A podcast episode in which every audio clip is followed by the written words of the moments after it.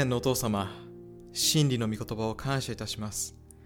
時に御言葉は剣のようで、あなたも諸刃の剣であると言われました。しかしメスのように切るのは癒し、回復するためなのですね。主よ、私たちが今日御言葉を研究するにあたり、あなたが一人一人の心に語りかけてください。自分自身の偏見、自分自身の思いや望みを脇に置くことができますように。真理を知りたいので、その真理を私たちに示してください。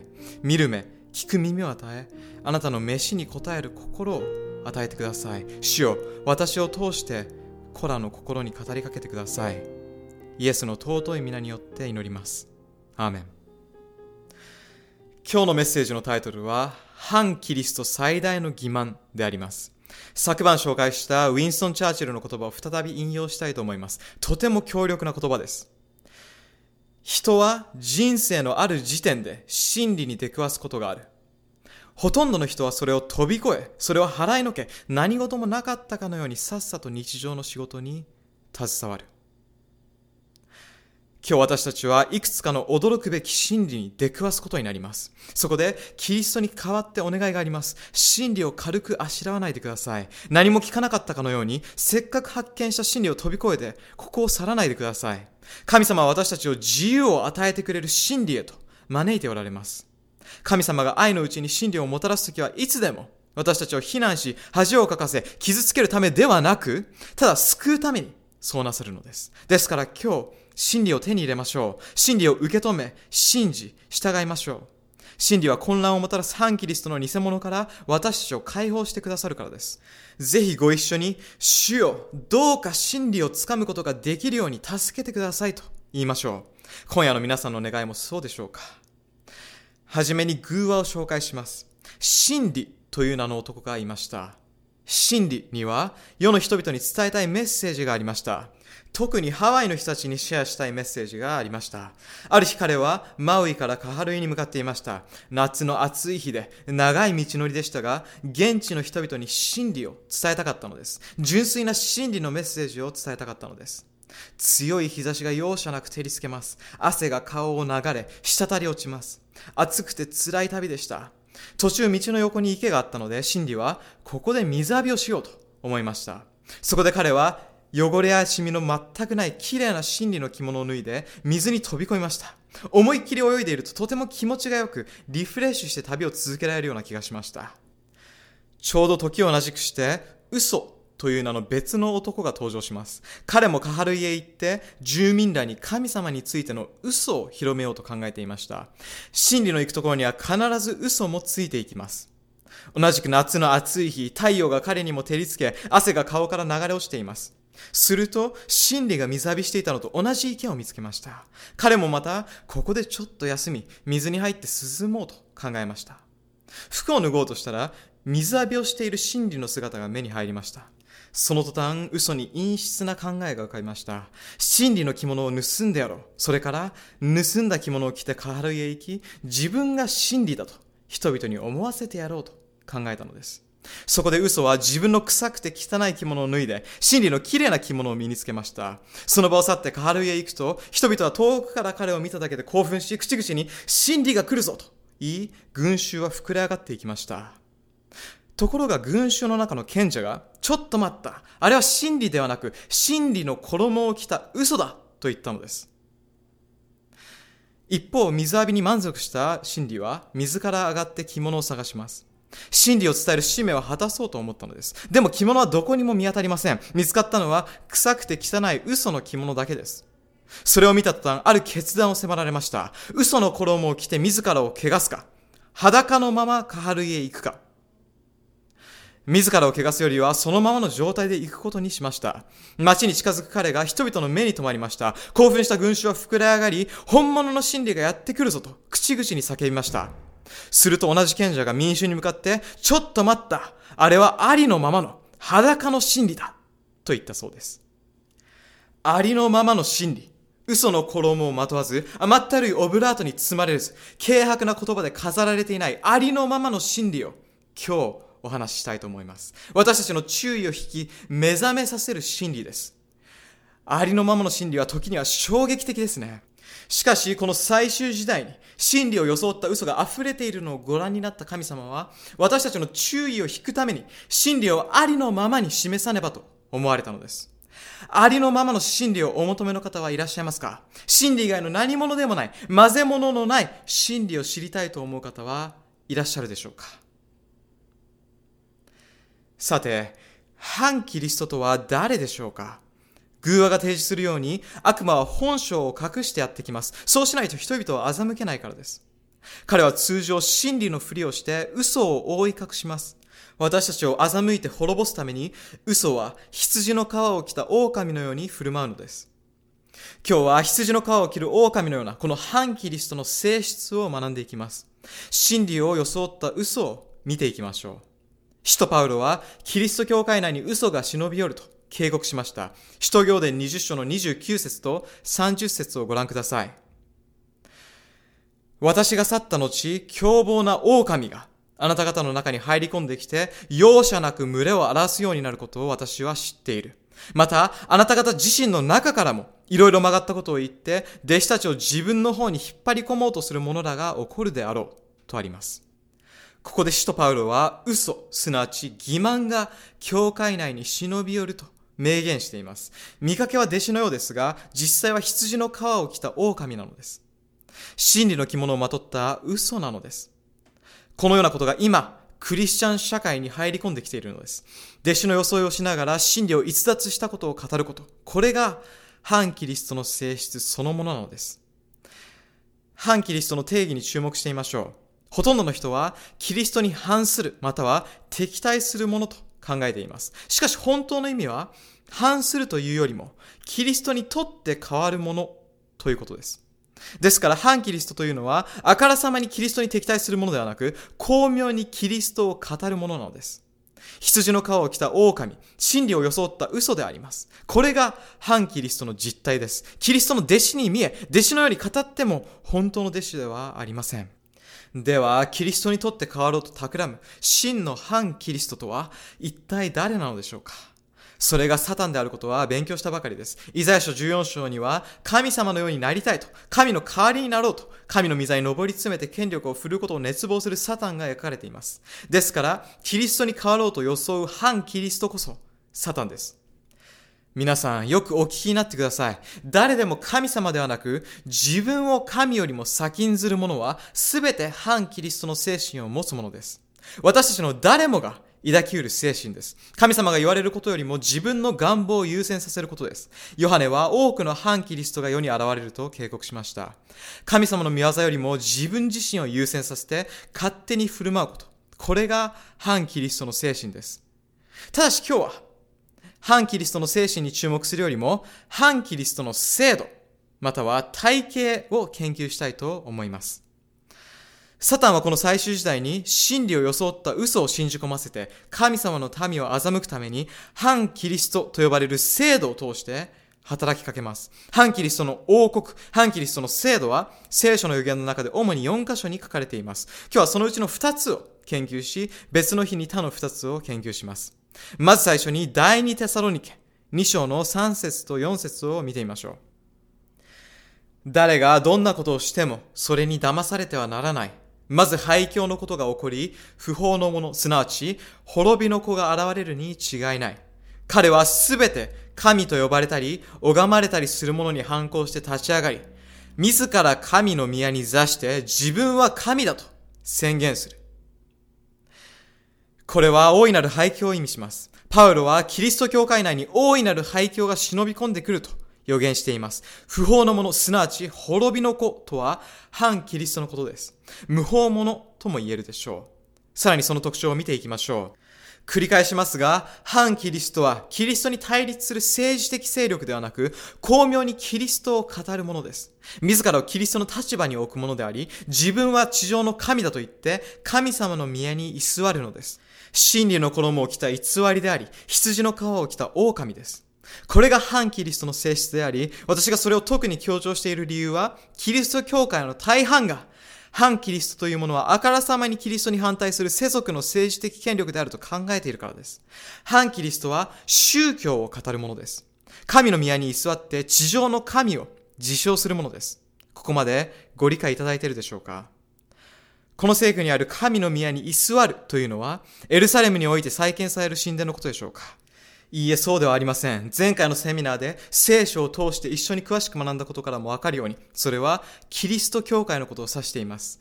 第一コリント3章16節をご覧ください。あなた方は神の宮であって、神の御霊が自分のうちに宿っていることを知らないのか？とあります。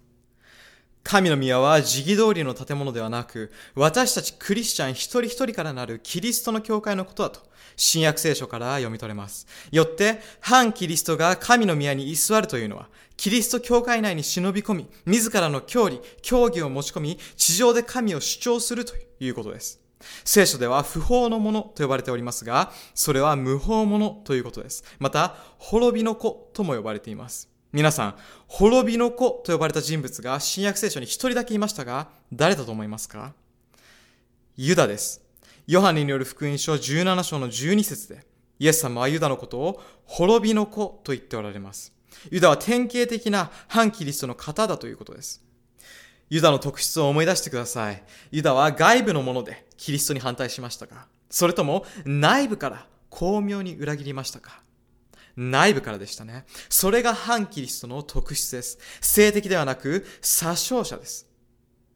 ユダがキリストを裏切った時、拳を使いましたか？それとも、接吻で裏切りましたか？接吻をしましたね。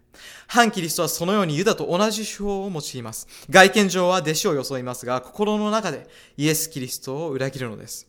皆さん、今夜聖書の予言、ダニエル書がその中で反キリストを暴露し、週末における最大の欺瞞を暴いているため、私たちは反キリストに騙される必要はありません。最大の欺瞞については昨日も読みましたね。ダニエル書7章の25節です。時と立法とを変えようと望むと書かれています。反キリストの最大の欺瞞は、教会内に忍び込み、神様が定められた時と立法の変更を主張することです。ではここで質問です。実会の中で時に関する唯一の戒めは何でしょうか？第4条の安息日を覚えてこれを生とせよとの戒めですね。昨夜のセミナーに参加できなかった人たちのために昨夜学んだことを簡単に復習してみましょう。神様は直筆で永遠の立法を与え、ある重要なことを覚えるようにと命じられました。その戒めは神様が私たちの創造主、贖い主であることを思い出させるもので、限られた一民族だけのものでなく、全人類の祝福となる戒めです。それは大切な人との間の特別な印とも言えるでしょう。それでは出エジプト記20章の8節から10節に書かれている第4条をお読みします。安息日を覚えてこれを生とせよ。6日の間働いてあなたのすべての技をせよ。7日目はあなたの神、主の安息であるから、何の技をもしてはならない。ユダヤの日とは書かれておらず、主の安息、第7日の安息日と書かれていますね。この第4条は実会の中で、覚えよと書かれている唯一の戒めです。神様は第7日目の安息日を特別な日として覚えよと言われました。これこそ、反キリストが変えようとしている時の立法であり、週の第7日である土曜日から第1日である日曜日に変えようとしている戒めです。そしてほとんどのキリスト教会がこの欺瞞に陥っています。私たちはこの件について自問しなければなりません。神様はご自分の立法、また安息日を変えたのでしょうか聖書の詩編89編の34節を開いてみましょう。私は我が契約を破ることなく、我が唇から出た言葉を変えることはないと書かれています。ご自分の口から出た言葉が変えられることはないと神様は言われるのです。神様の言葉は最初から完璧だからです。では神様の語られたありのままの言葉を見ていきましょう。出エジプト記20章1節と3節です。神はこのすべての言葉を語って言われた。あなたは私の他に何者をも神としてはならない。神様は立法を指で書き記す前にそれをご自分の言葉で語られました。私が語った言葉は決して変えないとあるように、神様の立法は最初から完璧なので変える必要などありません。ですから、神様は立法を変えてはおらず、安息日も変えてはおられません。神様ご自身の指で石の板に書き記されたのです。石に書かれたとはどういうことでしょうか？それは永久に変わらないという意味で安息日も同様に不変なのです。安息日はユダヤ人が存在する遥か前、罪が侵入する前のエデンで与えられました。神様は6日で天示を作り、創造の記念として第7日安息日を性別なさいました。その日を祝福し、性別し、その日に休まれました。性別するとは聖なるものとして区別するということです。7日目の安息日はユダヤ人が存在する前から与えられているので、ユダヤの安息日とは別のものなのです。また、歴代史上17章の27節には、主よ、あなたの祝福されるものは長く祝福を受けるからです。とあります。神様が祝福なさったものは永遠に祝福されたままなのです。変わることがないということです。また、安息日は神様が私たちを恵みによって救おうとしておられることについても教えてくれています。エゼキエル書20章の12節をご覧ください。私はまた彼らに安息日を与えて、私と彼らとの間の印とした。これは主なる私が彼らを性別したことを彼らに知らせるためである。ですから安息日はイエス様が主であること。その方が私たちを性別して救ってくださることを私たちに気づかせてくれるのです。私たちが安息日に休息を取ることは、性別され救われる唯一の方法が私たちの不完全な行いによるのではなく、神の見業の上により頼み、それを信じることであると、全世界の前で承認していることになるのです。自分の行いにより頼み、7日間休みなしで働くことは天国への近道ではありません。週の7日目を休むのは、神様、あなただけが私を救うことができます。私は自分の行いではなく、あなたの見業に休んじますとの信仰の表明なのです。安息日はただ想像を指し示すだけでなく、救いの本当のあり方、すなわち、神様の恵みに休んじることによる救いに気づかせてくれるのです。主が聖なる御業のために私たちを性別し、救ってくださるのを認めさせてくれるのです。安息日を変えるためにイエス様が来られたと考える人たちがいますが、マタイ5章の17節でイエス様は、私が立法や預言者を拝するために来たと思ってはならない。拝するためではなく、成就するために来たのであると言われました。成就するとは確立すること、正しい模範を示すことです。また、ルカ4章16節を見れば、イエス様が安息日にはいつも街道へ行っていたことがわかります。イエス様は安息日を遵守していたのであり、その模範に従うことは、私たちにとって正しい道であることは間違いではありません。以上の理由から神もしくはイエス様が安息日を週の第一日に変えていないことは明らかです。イエスの復活による変化は全くありません。神の立法である実会は初めから変わることなく復活後も有効なのです。ここで安息日が全く変わっていないことがわかるよう質問をいくつかお尋ねします。人を殺してもいいでしょうか？盗んでもいいでしょうか？他の神々を拝んでもいいことになっていますでしょうか？神様の名をみだりに唱えることは良いことでしょうか？ダメですよね。なぜダメなのでしょうか？実会で禁じられているからですね。その実会の中に第7日の安息日を覚えようとあるのです。第4条だけを実会から引き離すことはできません。10条すべてを尊重するか、あるいは破ってしまうかなのです。ヤコブの手紙2章の10節に、なぜなら立法をことごとく守ったとしても、その一つの点にでも落ち度があれば、全体を犯したことになるからである、とあります。実会の全ては重要であり、どれも全人類を祝福するために与えられているということです。ではここで、昨日提起した挑戦を再度皆さんにチャレンジしたいと思います。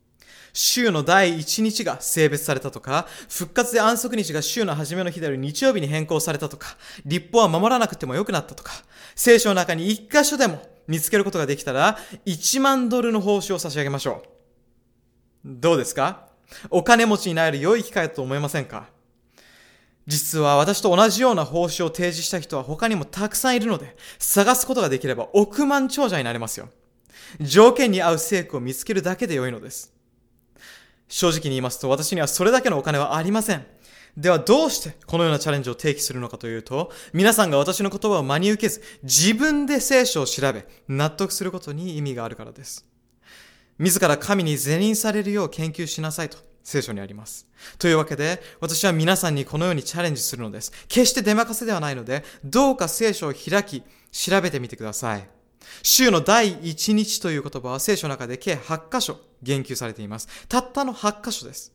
そのどの箇所にも週の初めの日が特別で性別された人は書かれていません。聖書によれば日曜日は仕事や普段のアクティビティなどを行う平日に過ぎません。信じない人は自分で調べてください。手短に復習しましたが、疑問は残ったままです。安息日が週の第7日目、土曜日であるのなら、なぜキリスト教会の大部分が第1日目の日曜日を守っているのかどうしてそうなったのでしょうか？終わりの時代、サタンは反キリスト勢力を通して、神様の時と立法とを変えようと試みると、予言は明らかにしています。これから反キリスト勢力と安息日の変更、正しい礼拝日を選ぶことの意味を学びます。そしてどうか今夜の学びは、礼拝日の変更以上の重要な意味があることを覚えていただきたいと思います。私たちは日々神様を拝むべきですね。ただし、どの日でも勝手に誠実とすることはできません。初めからそう定められてはいないからです。聖なる神様だけが誠実を定めることができます。その神様が第7日を性別したと言われました。毎日礼拝したとしても毎日が誠実ではありません。清く守れる日は誠実と定められた日だけです。深く研究すると、どの日を礼拝日に選ぶかよりも、誰を主として選ぶかになることが分かってきます。安息日は私たちと神様との間の印です。神様が私たちを作られたことを思い出させる印なのです。神様が私たちを清め、あがなう方であることを気づかせる印なのです。特別な関係を示す特別な印ですが、すべての真理に対しサタンは偽物を用意しています。安息日は神様が真の創造主であることの印であるとしたら、サタンは神様になりたがっているわけですし、拝まれたいわけですから、サタンも自分を拝ませる日を定めました。神様になりすますのがサタンの目的です。ですから、安息日遵守には、礼拝日を選ぶ以上の意味があるのです。誰を主として選ぶかが肝心です。ですからとても重要なのです。皆さんに注目していただきたいことがあります。それは、真理と偽物を見分ける方法です。それは有名な神学者や牧師が言っていることではなく、直接聖書を開き、理解することです。預言書のダニエル書7章において、時と立法とを変えようと試みる反キリストの王国が暴かれています。ダニエル書7章1節から3節を開き、再度学んでいきましょう。バビロンの王ベルシャザルの元年に、ダニエルは床にあって夢を見、また、脳中に幻を得たので、彼はその夢を記して、そのことの大意を述べた。ダニエルは述べて言った。私は夜の幻のうちに見た。見よ。天の章からの風が大海をかき立てると、四つの大きな獣が海から上がってきた。その形は各々異なり、とあります。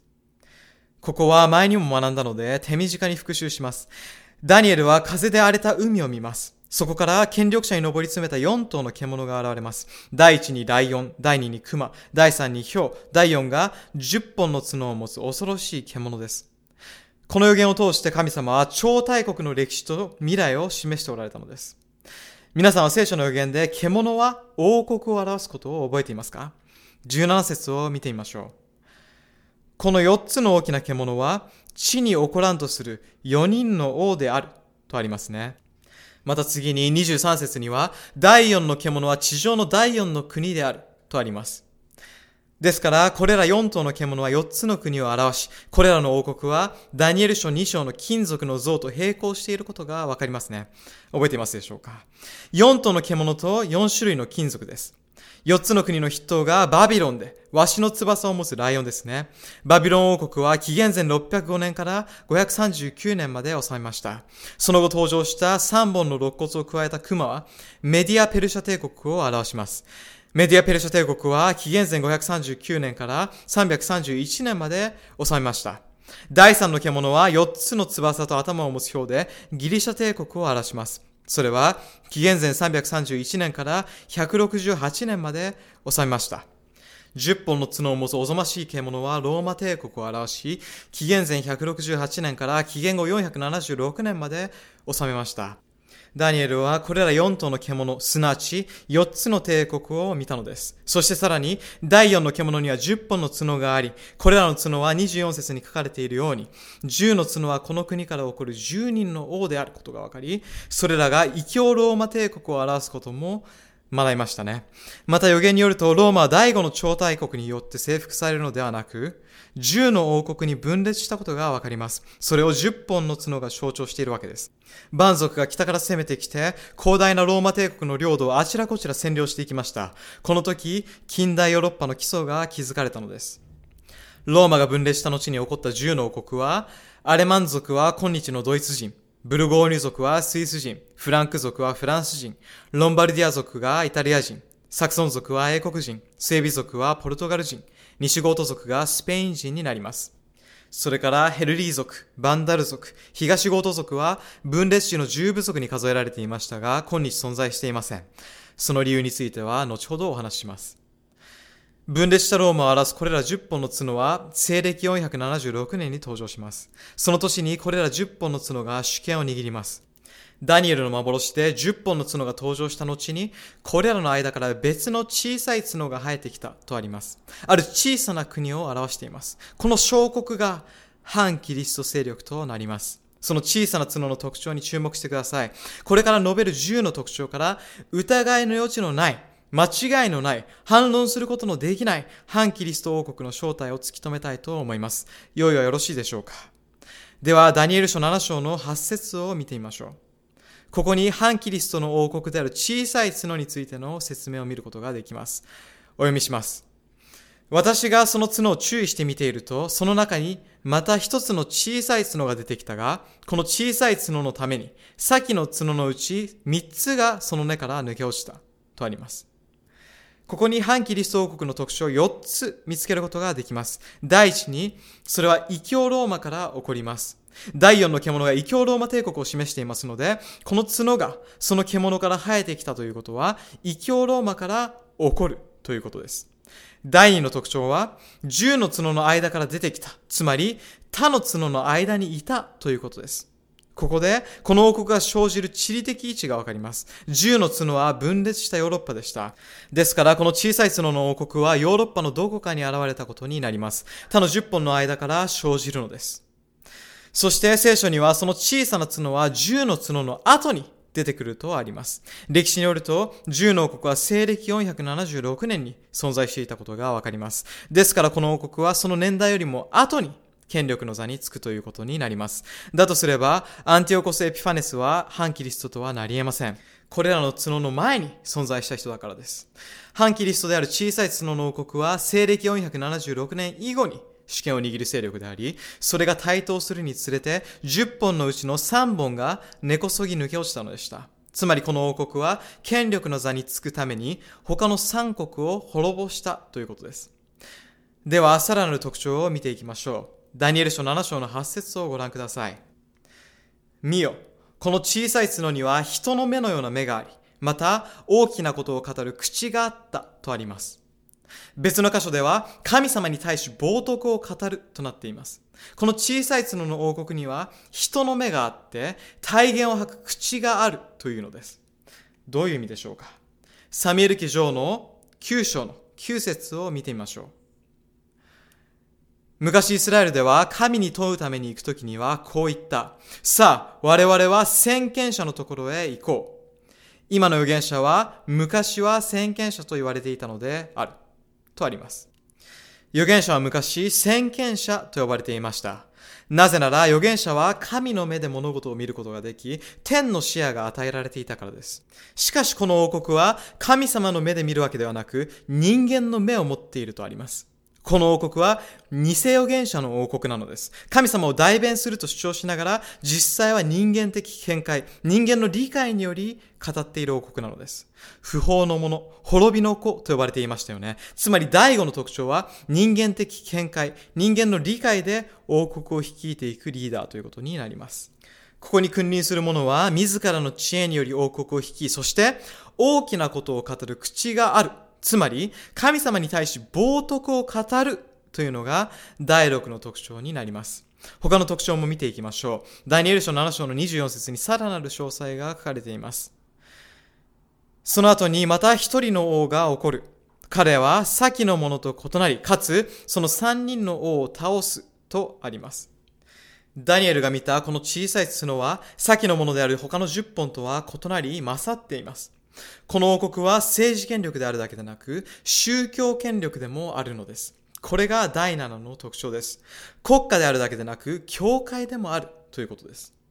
10本の角はどれも国家、つまり政治権力ですが、小さな角は教会と国家の結合したもので、他とはとても異なる特徴を持つのです。別の特徴を見ていきましょう。25節をご覧ください。彼は糸高き者に適して言葉を出し、かつ糸高き者の生徒を悩ます。彼はまた、時と立法とを変えようと望む。生徒は、一時と二時と半時の間、彼の手に渡される。ここに最後の3つの特徴が出てきます。第8の特徴は、意図高き者の生徒を悩ます。つまり、神様の民を迫害するということで、そのような力を持っています。次に第9の特徴は、時と立法とを変えようと望むです。神様の言葉や立法以上の権威を主張し、神様の立法を変えると宣言します。最後に第10の特徴は、一時と二時と半時の間というその王国の統治期間です。神様はそこまで詳しく示してくださっているのです。一時と二時と半時とはどれだけの期間なのでしょうか？聖書を調べれば、ひと時とは1年であることがわかります。また、ヘブライの暦によると、1年は360日になります。二時とは単純にその倍なので、720日になります。半時は半年なので、180日になり、数字を全部足すと、1260日になります。この王国の統治期間です。文脈から読み取れるように予言が象徴的に書かれているため、これは時期通りでなく予言的期間を表しています。別の日に予言的一日は実際には一年であると学びました。多くの聖書学者がエゼキエル書4章の6節と民数記14章の34節に基づき、聖書の予言の一日は実際の一年であることに同意しています。つまりこれは王国で正確には1260年統治するのです。以上が安息日を第7日から日曜日に変えた反キリスト王国の10の特徴です。一緒に復習しましょう。メモを取ってもよろしいですよ。第1の特徴。それは、第4の獣である異教ローマ帝国から出てきます。つまり、ローマを踏襲した王国になります。第2の特徴。それは、小さい角、小さい王国で、10の角の間から台頭するので、ヨーロッパのどこかに位置します。第3の特徴。すでに存在する10の角の後に起こるので、西暦476年以後に主権を握ることになります。第4の特徴。その対等に際して3つの王国が滅ぼされます。第5の特徴。その王国は神によらず人間の知恵で先導されます。第6の特徴。それは神に対し冒涜を語ります。第7の特徴。政治権力と宗教権力の両方を司ります。第8の特徴、神様の民を迫害します。第9の特徴、神様の時と立法を変えることを主張します。第10の特徴、1260年間統治します。これらの特徴はどこに見られますか？でっち上げたものですか？それとも聖書から直接探し出したのですか？聖書によって聖書を解釈しただけですね。これら10の特徴を考察すると、この権力が誰であるかは明白になります。10の特徴のうち5つが合致する王国があったとしたら、それが正解ですか？いいえ、予言の成就と断定するには特徴のいくつに合致しなくてはいけませんか？すべてと一致すべきですね。これらの特徴を考察すると、すべての特徴に合致する王国が一つだけ浮上します。聖書の特徴に合う唯一の権力です。どの権力か知りたいでしょうか？それを明かす前に皆さんに知っていただきたいことがあります。その答えは、今まで聞いたことがなければびっくりして倒れそうになるはずです。極めて衝撃的だからです。神様が真理を明らかにされるときは、私たちを愛されるからそうなさるということを覚えてお聞きください。もしかしたらこの中に聖書で反キリストとみなされている教会の一員である方がいらっしゃるかもしれません。神様は咎めるためではなく、救うためにこのメッセージを送っておられるのです。なぜなら今でも、この組織の中に多くの神様の民がいるからです。主を愛する誠実な人たちです。神様は彼らが知っている全ての機会に従っているのをご覧になり、ご自分の子供とみなされます。そして彼らは救われて神様の国に入ることができるのです。神様は反キリストの正体を暴かれますが、決して人間を敵とみなしません。神様は全ての人を愛されます。神様はその一人子を賜ったほどに、この世を愛してくださったとあります。人々を愛されるがために、神は彼らの属する組織を暴露なさるのです。これは神と称する人間の組織のことです。真理に対して真理と語尾を混ぜ合わせたわけのわからない偽物を提供する組織です。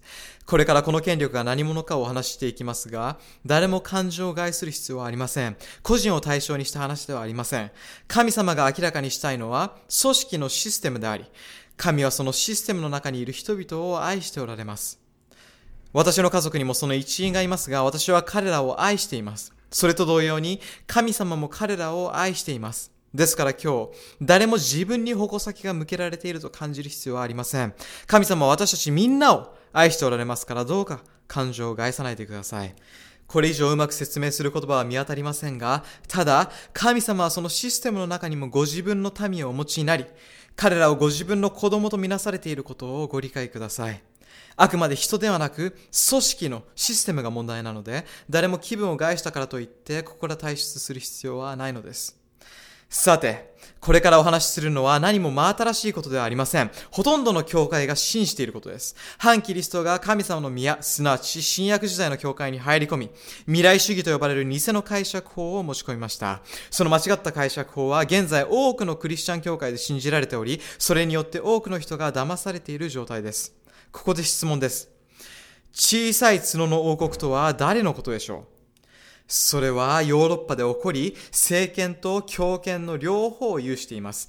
歴史上反対する者をことごとく倒してきました。さらに、神様の言葉を自らの伝統にすり替えました。異教ローマ帝国である第四の獣から出てきたこの小さい角の権力は一体何者なのでしょうか？反キリストは誰なのでしょうか？皆さん、私は私の意見を語るつもりはありません。第四の獣であるローマ帝国が崩壊した時に何が起こったのか、歴史に答えてもらいましょう。歴史書を引用していきます。お読みします。ローマ帝国の廃墟から新しい国家体制が徐々に現れた。その中心は教皇庁であった。それは従って必然的に新しいだけでなく、先のものとは非常に異なる地位が結果として生じたとあります。新しい国家体制とは、第四の獣が持つ10本の角から現れた小さな角のことですね。なぜ、教皇庁が他の王国と異なるかと言いますと、それが政治権力であるだけでなく、宗教権力でもあったからです。皆さん、ここはどうぞはっきりと理解してください。ローマの政教一致のシステムこそ、予言が明らかにしている勢力なのです。法王教は本部であるローマのバチカンにおいて、異教ローマ帝国の本質を受け継いでいるのです。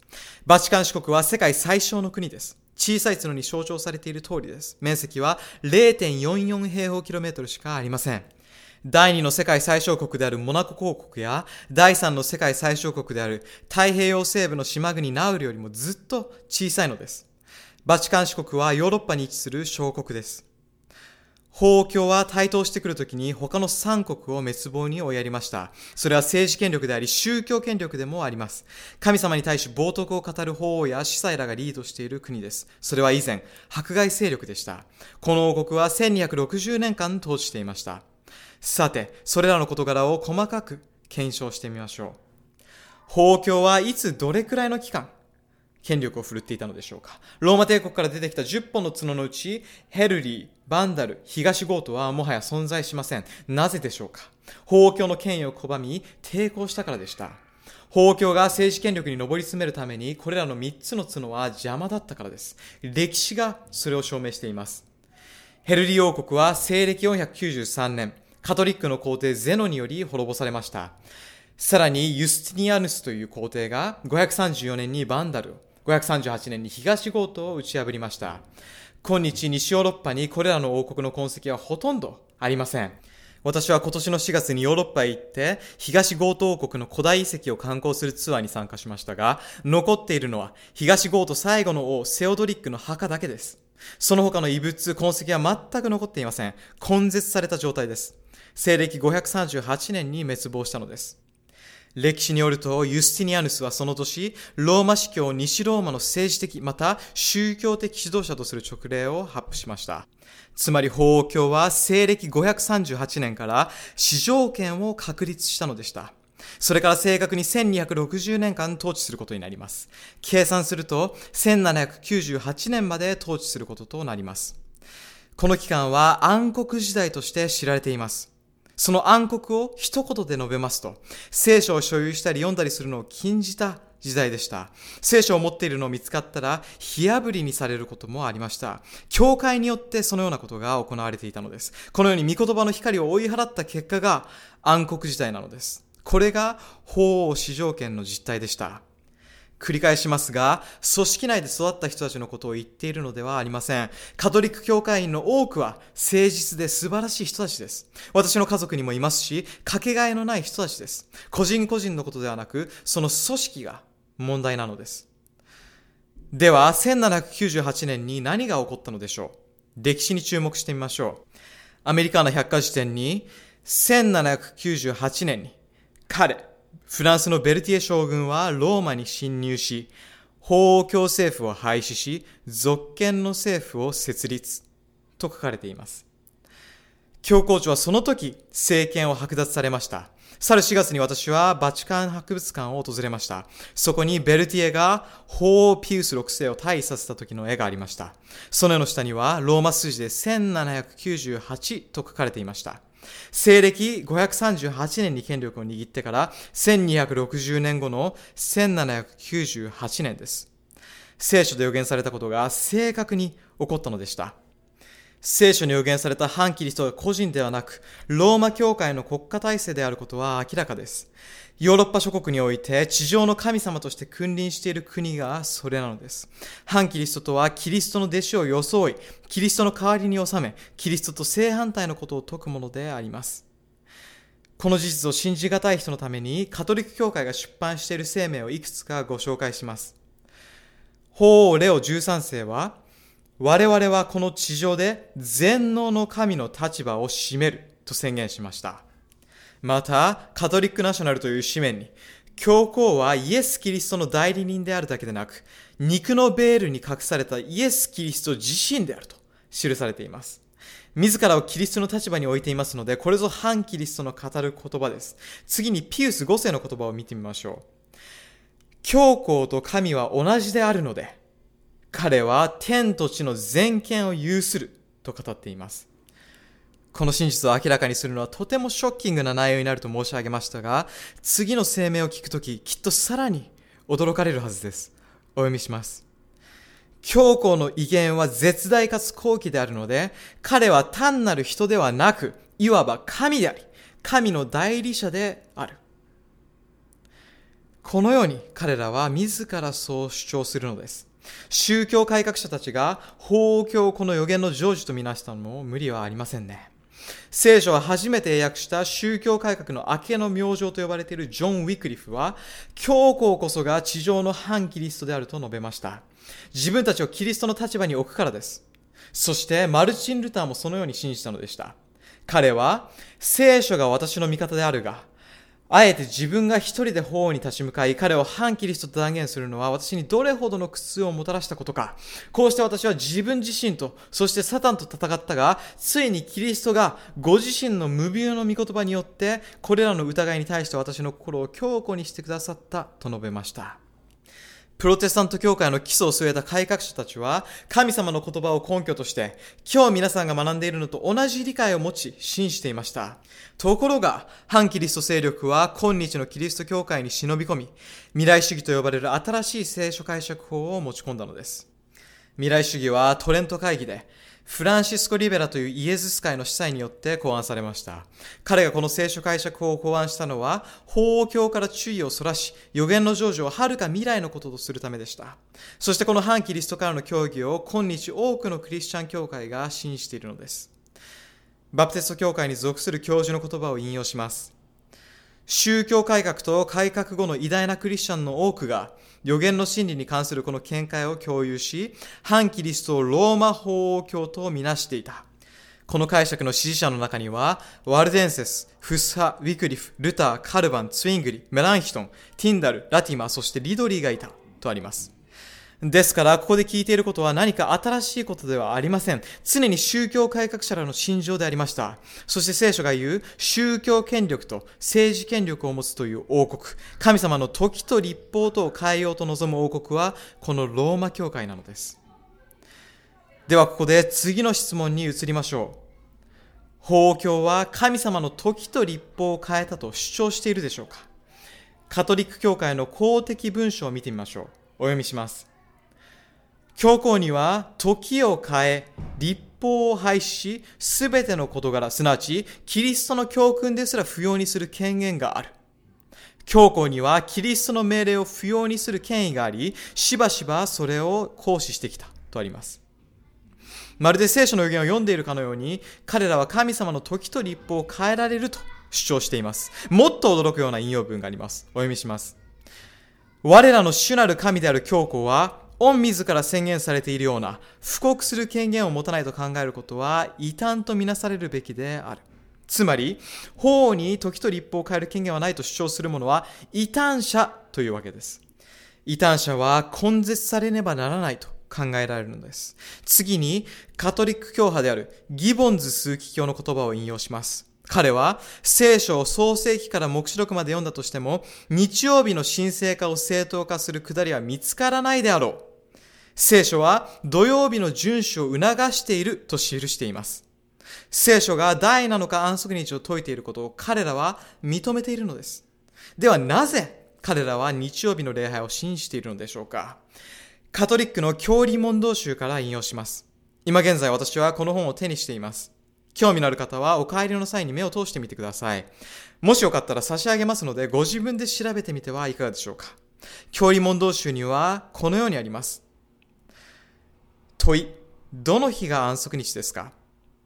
答え、土曜日が安息日です。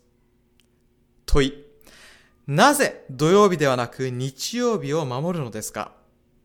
答え、カトリック教会が式典を土曜日から日曜日に移したからです。神様の時と立法を変えたことを主張しています。また、カトリック百科事典にはこう書かれています。教会は休日を週の第7日というユダヤ人の安息日から変えて後に第3条を主の日として守られるべき日にした。安息日を日曜日に変えたのは我々であり、それは第3条であると彼らは主張しています。しかし、安息日の戒めは何条に当たるでしょうか？第4条ですよね。ではなぜ第3条というのでしょうか？カトリック教会は安息日を土曜日から日曜日に変えただけでなく、偶像礼拝を禁止している第2条も削除したのです。第2条は教理問答から完全になくなっています。教会に偶像礼拝を持ち込むために、かなり初めの段階で第2条を取り除いていたのです。すると、第4条が自動的に第3条に繰り上がります。さらに、第4条の文言を大部分カットし、短くしました。それから帳尻を合わせるために、第10条を二つに分けたのでした。教理問答内の第9条は、隣人の妻を貪ってはならないとなっています。第10条は、隣人の持ち物を貪ってはならないとなっています。神様の時と立法を変えたということです。これはとても明らかです。ですが皆さん何度も申し上げますが、この事実は誰かを責めたりするものではありません。また攻撃されていると感じることもありません。神様はその組織内の人々を愛しておられます。愛するがゆえに、組織の正体を暴いておられるのです。イエス様よりも権限があると主張する王国によって誰も惑わされることのないためにそうなさるのです。実はカトリック教会にはさらに大胆な声明がいくつもあり、日曜日を守るプロテスタントに仕掛けています。カトリック主義と原理主義という本から引用します。原理主義者らは日曜日に集まって礼拝するが、日曜日に礼拝がなされるべきとの聖書の証拠は皆無であるとありますが、確かにその通りです。引用続けます。ユダヤ人の安息日、または休日は無論土曜日であった。復活を記念してクリスチャンの礼拝日を日曜日とすることに決めたのはカトリック教会であった。カトリック教会はキリストの復活を記念して礼拝日を日曜日に変えたのは自分たちであると公言しているのです。キリストの復活を記念するのは良いことかもしれません。でも、記念するために立法を汚してはいけません。神様がご自身の指で書かれたものを変えてまで復活を記念するべきではありません。では、クリスチャンはどうやってキリストの復活を記念すれば良いのでしょうかローマ人への手紙6章に書かれています。バプテスマによってキリストの復活を記念するのです。バプテスマを受けることによって、キリストの死と葬り、そして復活に預かるのです。復活を記念することに異論はありませんが、キリストの立法を変えてまで記念してはいけません。聖書に書かれている指示に従うことによって記念すべきです。では続けて、教理問答から引用いたします。そこには、土曜日あるいは週の第7日を汚すプロテスタント教徒は、信仰の唯一の基準として聖書に従っていると言えるのでしょうかという問いかけがなされています。プロテスタントは聖書だけが信仰の基準と信じていると主張しているので、その主張への挑戦として、日曜日を守っているあなたたちは本当に聖書に従っているのかと問いかけているのです。その答えがこうです。聖書に従っているどころか、彼らはこの慣例について、習わしという根拠しか持っていない。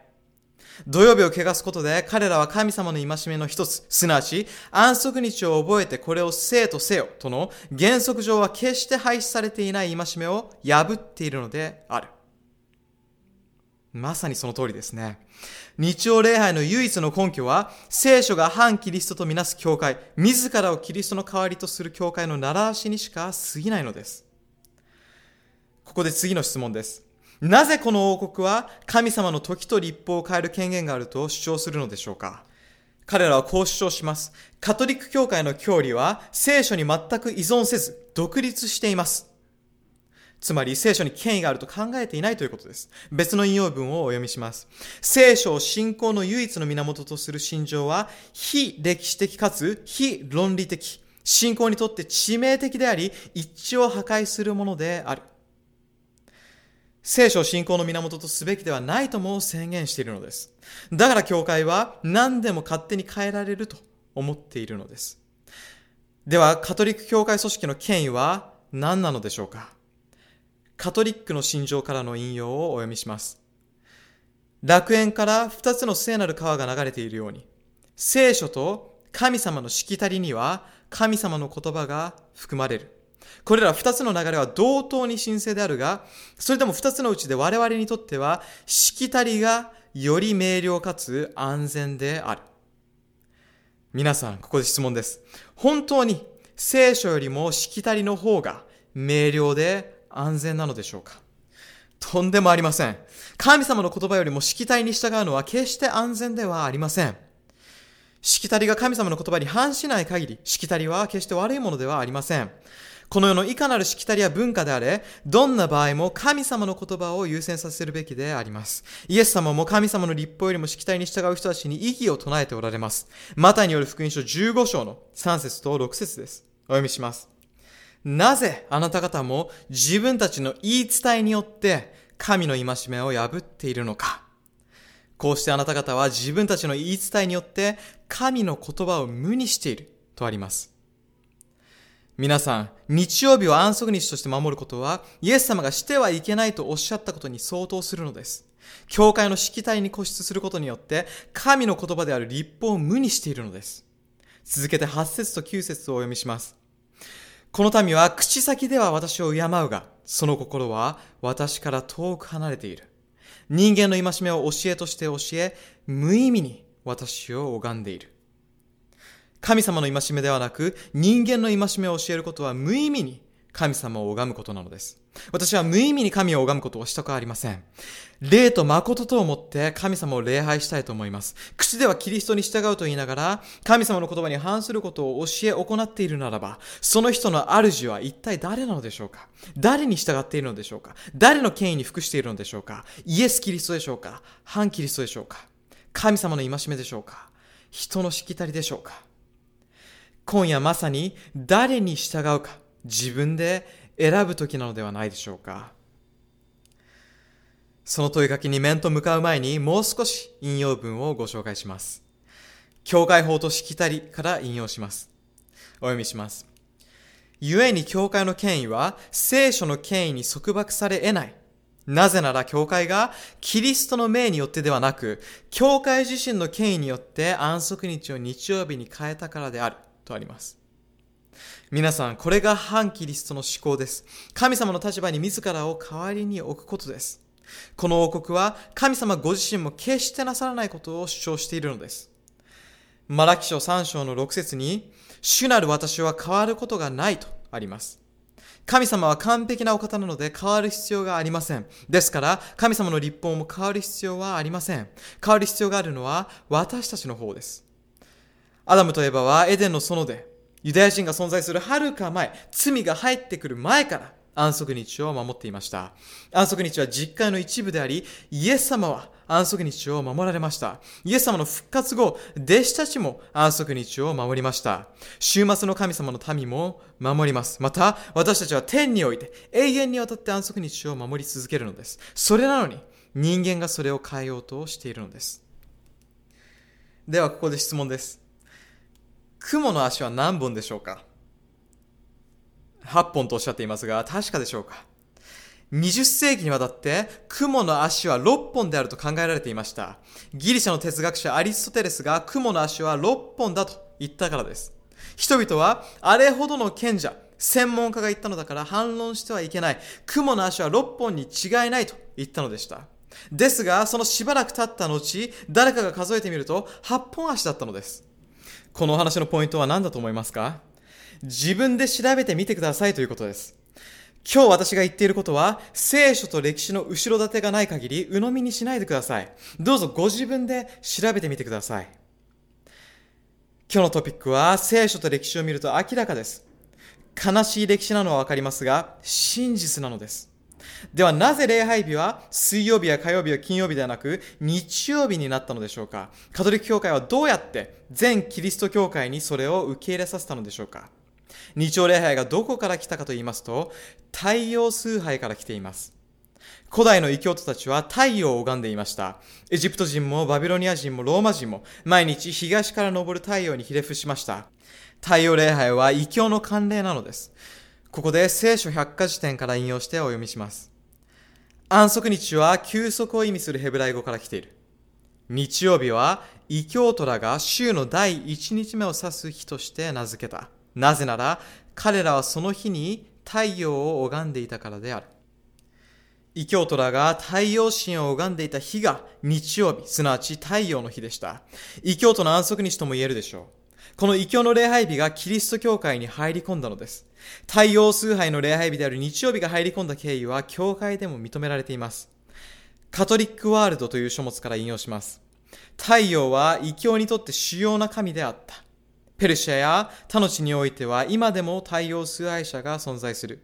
実際太陽には何か王のような風格があり、義の太陽イエスにぴったりの象徴となっている。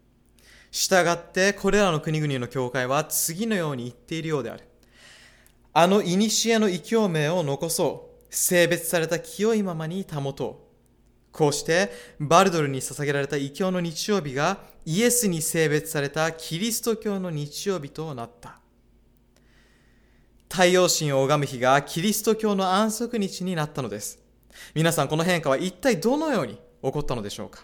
それは徐々に起こりました。一夜にして変わったわけではありません。何世紀もの妥協と迫害を経て変化しました。第7日の安息日から週の初めの日、または異教の礼拝日である日曜日に移行した歴史的背景を今から説明したいと思います。コンスタンティヌス帝の時代、日曜日に太陽を拝んでいた異教ローマは崩壊しつつありました。外部からの侵略があっただけでなく、帝国自体が分裂し、崩壊の危機にありました。コンスタンティヌス帝の治世に2つの宗教が主権を争っていました。ローマの主な宗教は日曜日に太陽を拝む異教の宗教でした。異教徒らは第7日目にイエスを拝んでいたクリスチャンを憎んでいたので、彼らはクリスチャンを迫害しました。ところが迫害すればするほどクリスチャンの数は増すばかりでした。分裂した国はやがて立ち行かなくなることを悟ったコンスタンティヌスは、ローマ帝国存続のために、二つの宗教体系を融合させねばなりませんでした。異教とキリスト教の融合です。分裂すれば滅び、一致すれば立ち行くだろうと考えたからです。異教とキリスト教を融合させるためにコンスタンティヌスは教会に妥協を促したのです。これこそ、まず、廃教のことが起こると予言されている出来事です。まず、コンスタンティヌスはキリスト教をローマの国教としました。異教ローマではなく、法王教ローマに変えようとしたのです。国民はすべてクリスチャンになって、太陽神ではなく、神様の子イエスを拝もうと言ったのです。では、どうやって異教徒をキリスト教徒に改宗させたのでしょうか？どうやって異教徒にキリスト教を受け入れさせたのでしょうか？彼は教会に妥協を進めました。その結果、異教の改宗者が教会に異教の宗教を持ち込みました。すると教会指導者の多くは迫害を避けるためにこれら異教の習慣を受け入れたのでした。そして快く回収してもらうために異教の偶像を教会に持ち込むことを許したのです。異教の神様の名を拝む代わりにペテロとかパウルとかマリアとかイエスといったキリスト教の生徒たちを拝みましょうと言ったのです。また、コンスタンティヌスは異教の礼拝日を教会に持ち込むことも許しました。ローマ帝国を救うためにこの妥協を導入したのでした。最初は安息日と日曜日のどちらの日も礼拝日として守っていました。そしてクリスチャンの多くが迫害を避けるためにそれを受け入れたのでした。西暦321年、さらにローマ帝国内の団結を確実なものとするために、コンスタンティヌスは最初の日曜遵守令を施行します。西暦321年です。とても大切な年号なのでメモしておいてください。彼は、我々は復活を記念して日曜日に礼拝しなければならないという理由からそうしました。まさしく、異教がクリスチャンの衣を着て教会にずけずけ入ってきたのです。反キリストが真理の衣を着て神様の宮に居座ったわけです。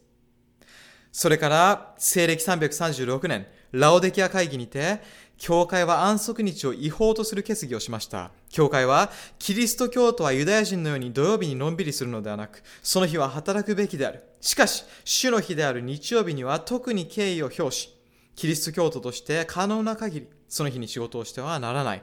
もしユダヤ人のようにしていることが分かったら、その者たちはキリストから断たれるであろうと宣言しました。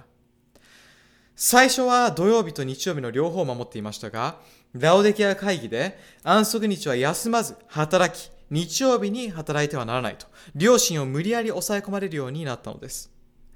教会の要求に従う人たちは平和と安全を保障し、神様のために立ち、主イエスに忠実な人たちは動物のように追い詰められ、家計に処せられました。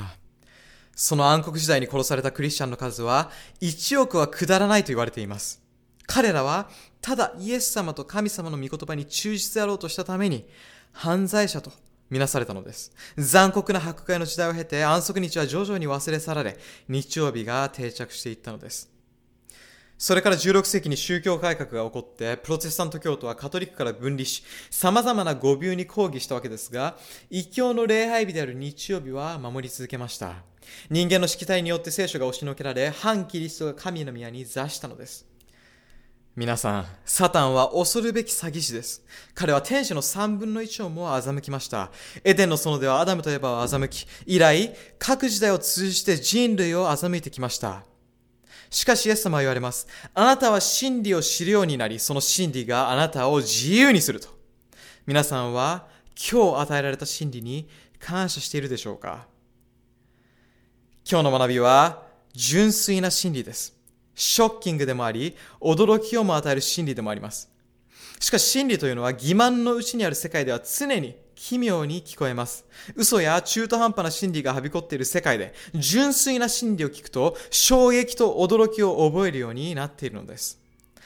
ですが、その真理が悪魔の欺瞞と反キリストの偽物から私たちを自由にしてくれるのです。感謝ですね。ただし救いは真理についての知識だけではなく、それをどう扱うかにかかっています。皆さんは神様が示してくださった真理をどう扱いますか？神様は私たちに知識を詰め込もうとしているのではなく、私たちの心を変えようとしておられるのです。真理を理解させるだけでなく、真理を経験させたいと望んでおられるのです。今日神様は私たちに神様か反キリストのどちらを選ぶかを決断させようと、ここに導かれたはずです。ここで質問です。皆さんは神様がなぜあなたは日曜日を守っていたのですか？と裁きの日に尋ねられたら何と答えますか？私たちはそのような時に固く立つことができるでしょうか？聖書に基づいて答えを導き出すことができるでしょうか？タージ、あなたはなぜ安息日を守っていたのですか？と聞かれたら、私ならこう答えます。死をどういうことでしょうか？安息日はあなたが作られたあなたの日です。アダムとエヴァも安息日を守りました。安息日は実会の一つで、あなたご自身の指で書かれました。イエス様も安息日を守りました。復活後も弟子たちは守り続けました。天国でも守り続けます。なぜ安息日を守ったのかとは、どういうことですか？このように答えることができます。しかし神様から逆に、あなたはなぜ日曜日を守っていたのですか？と聞かれたら、あなたは何と答えますか？指し示す成果はもちろん聖書に基づいた正当な前例を挙げることもできないのです。周りの人に倣って日曜日を守りましたと言えますか神様は私の言葉よりも大衆に従ったために大多数の人は箱舟に乗れずにいましたねとおっしゃるでしょう。その時、でも主よ、牧師がそれでいいと言ってくれたのですと言えますか私の言葉よりも牧師の言葉を信じるのですかと神様は言われるはずです。あなたは続けて、しかし主よ、安息日を守ったら友達から変わり者扱いされてしまいます。と言えますか神様は、私よりも友達にどう思われるかが重要なのかと答えるでしょう。さらにあなたは、しかし主よ、もし安息日を守ったら仕事を失ったかもしれませんということもできるでしょう。その時神は、私の息子は、あなたのために命を犠牲にしたのですよ。と答えるはずです。皆さん、決断の時が来ています。神様が明白にしてくださったことについて、どうなさいますか？安息日の真理を聞いたばかりの皆さんが難しい決断を迫られているように、人間が罪を犯した時、神様は難しい決断を迫られました。真理に従うという決断を下すのは難しいかもしれません。しかし、主の子供たちが立法に背いた時、神様が下された決断を考えていただきたいのです。人が罪を犯したとき、神様にとって選択肢は3つありましたが、選べるのは1つだけでした。第1の選択肢は、罪の罰として人に死を与えよでした。仲介することなく、人が罪を犯した時点で滅びるままに放っておくことです。第2の選択肢は、立法を廃止せよでした。立法がなければ罪もないと聖書にあります。ですから、立法を除いたり、変えたりすることができれば、罪人はいなくなり、人は死なずに済んだのです。この選択肢は神様のご品性と矛盾しますが、神様はこれを選ぶこともできたかもしれません。次に第3の選択肢です。私は第3の選択肢があったことを神に感謝します。第3の選択肢は、私の一人子を使わして、立法に調和する人生を送らせ、人間の身代わりとしようというものでした。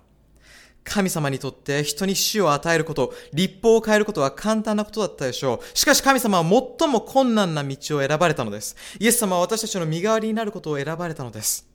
立法を変えることよりも、イエス様の死を選ばれたのです。私たちを滅びるままにしておくより、イエス様を身代わりにされたのです。神様は立法を変えるよりも、ご自身の死を選ばれます。私たちを滅びに渡されるよりは、喜んで私たちの身代わりになられるのです。あなたはイエス様を愛しているでしょうか？今日、神様を愛すると公言する人たちに、主は、もし私を愛するなら、私の戒めを守りなさいと言われます。9箇条だけ守るのではなく、実会のすべてを守りましょう。私たちはまず第一に神を愛すべきです。両親、夫、妻や子供よりも神を愛すべきです。教会や牧師、その他の宗教よりも神を愛し、人生の最優先とすべきです。今日、皆さんには神様からのメッセージに耳を傾けるチャンスが与えられています。神様が皆さんに求めておられる決断について、どうぞ考えてみてください。私はイエス様を愛するゆえに、イエス様の第7日安息日を覚えたいと思いますと決断される方はいるでしょうか全人類の祝福のために安息日が与えられたことを頭で理解するだけでなく、真理のうちに歩みたいと願う方はいるでしょうか？それを決断した場合、雇い主に、金曜の日没から土曜の日没までは主の日なので働けませんと伝える必要が生じてくるかもしれません。しかし、どんな状況になろうとも、恐れるには及びません。神様を何よりも優先するならば、神様は必ずあなたの必要に応えてくださいます。私自身も、また他の幾千万もの人たちが同じ決断に直面してきました。神様を選んだことに誰も後悔はしていないでしょう。ですから今日、キリストを選ぶ決心をしてください。はい。あなたが私の主であられる印として安息日を守ります。あなたは私の創造主であり、あがない主です。私はあなたのことが大好きで、あなたの恵みによって私は救われているからですと言ってみてください。皆さんの中には今日の話は少し分かりにくかったという方がいらっしゃるかもしれません。さらなる情報を知り、資料を調べたりしたい方もいらっしゃるでしょうし、情報を消化する時間が必要だと感じているかもしれません。その場合はどうぞ、聖書を自分で開いて研究してください。決心することができず、勇気を必要としている方もいらっしゃるかもしれません。自分の持つ信仰との間で揺れ動いている方、また、この決断によってもたらされる反響は何だろうかと思い巡らしている方もいらっしゃるかもしれません。皆さん、これらのことは心配する必要はありません。結果を気にすることはありません。ただ正しい決断を下すだけです。イエス様を愛するからこそ正しいことをするわけで、結果はキリストが受け負ってくださいます。恐れることはありません。情報をゆっくり消化し、祈りや研究する時間の必要があるなら、ぜひそうしてください。これから皆さんは一人一人のためにお祈りします。サタンが嫌がる決断を下すわけですから祈りは必要です。今日皆さんが正しい決断をなさるように祈ります。皆さんはどうぞ目を閉じて祈りに耳を傾けてくださるようお願いします。天のお父様、この重要なメッセージを語る手助けをしてくださってありがとうございます。私たちはあなたの御声を聞きました。お招きに応える恵みと勇気を与えてください。あなたのために真理に固く立つ決心ができるようお助けください。今目を閉じ心からあなたを求めて祈っている方々に3つの簡単な質問をしたいと思います。まず1つ目の質問です。今日のお話は理解できたでしょうか？理解できた方は手を挙げてください。神様の祝福がありますように。次に今日聞いたことを理解しただけでなく聖書から確信を得られた方。理解して信じることができる方は手を挙げてください。神様の祝福がありますように。最後の質問です。理解し信じるだけでなく、イエス様を愛するゆえに、彼と真理にどこまでも従っていきたいという方は手を挙げてください。天にいます父よ。今挙げられている手とその人の心をあなたは見ておられます。私たちには力がありません。私たちは弱いものですが、あなたは強く力があります。ですから、あなたの力が私たちの弱さのうちに完全に現れ、補ってくださいますように。あなたのために固く立つ決心をする勇気を与えてください。教会のしきたりでなく、私を愛するなら、私の戒めを守りなさいとのお言葉に従うことができますように。安息日は単なる礼拝日ではないことが分かりました。あなたが創造主、贖い主であられることの特別な印であります。私たちが真理のうちに前進する勇気を与えてください。初めてこのメッセージを耳にし、どうしてよいかわからない方のために祈ります。学び、考える時間が必要なのかもしれません。どうか精霊がその方々と共におられますように。恵みと明晰な思いを与え、あらゆる真理に導き祝福してください。彼らをはじめ、私たちが真理へと導かれますように、真理を知り、そのうちを歩むことができますように。信仰の旅を続ける私たちを祝福してください。イエス・キリストの皆によって心から祈ります。アーメン。このメディアは、オーディオバースの提供でお送りしました。オーディオバースでは、福音を広めるために、お説教やセミナーなどの音声映像の無料配信を行っています詳しくは http コロンスラッシュスラッシュ www.audioverse.org へアクセスしてください。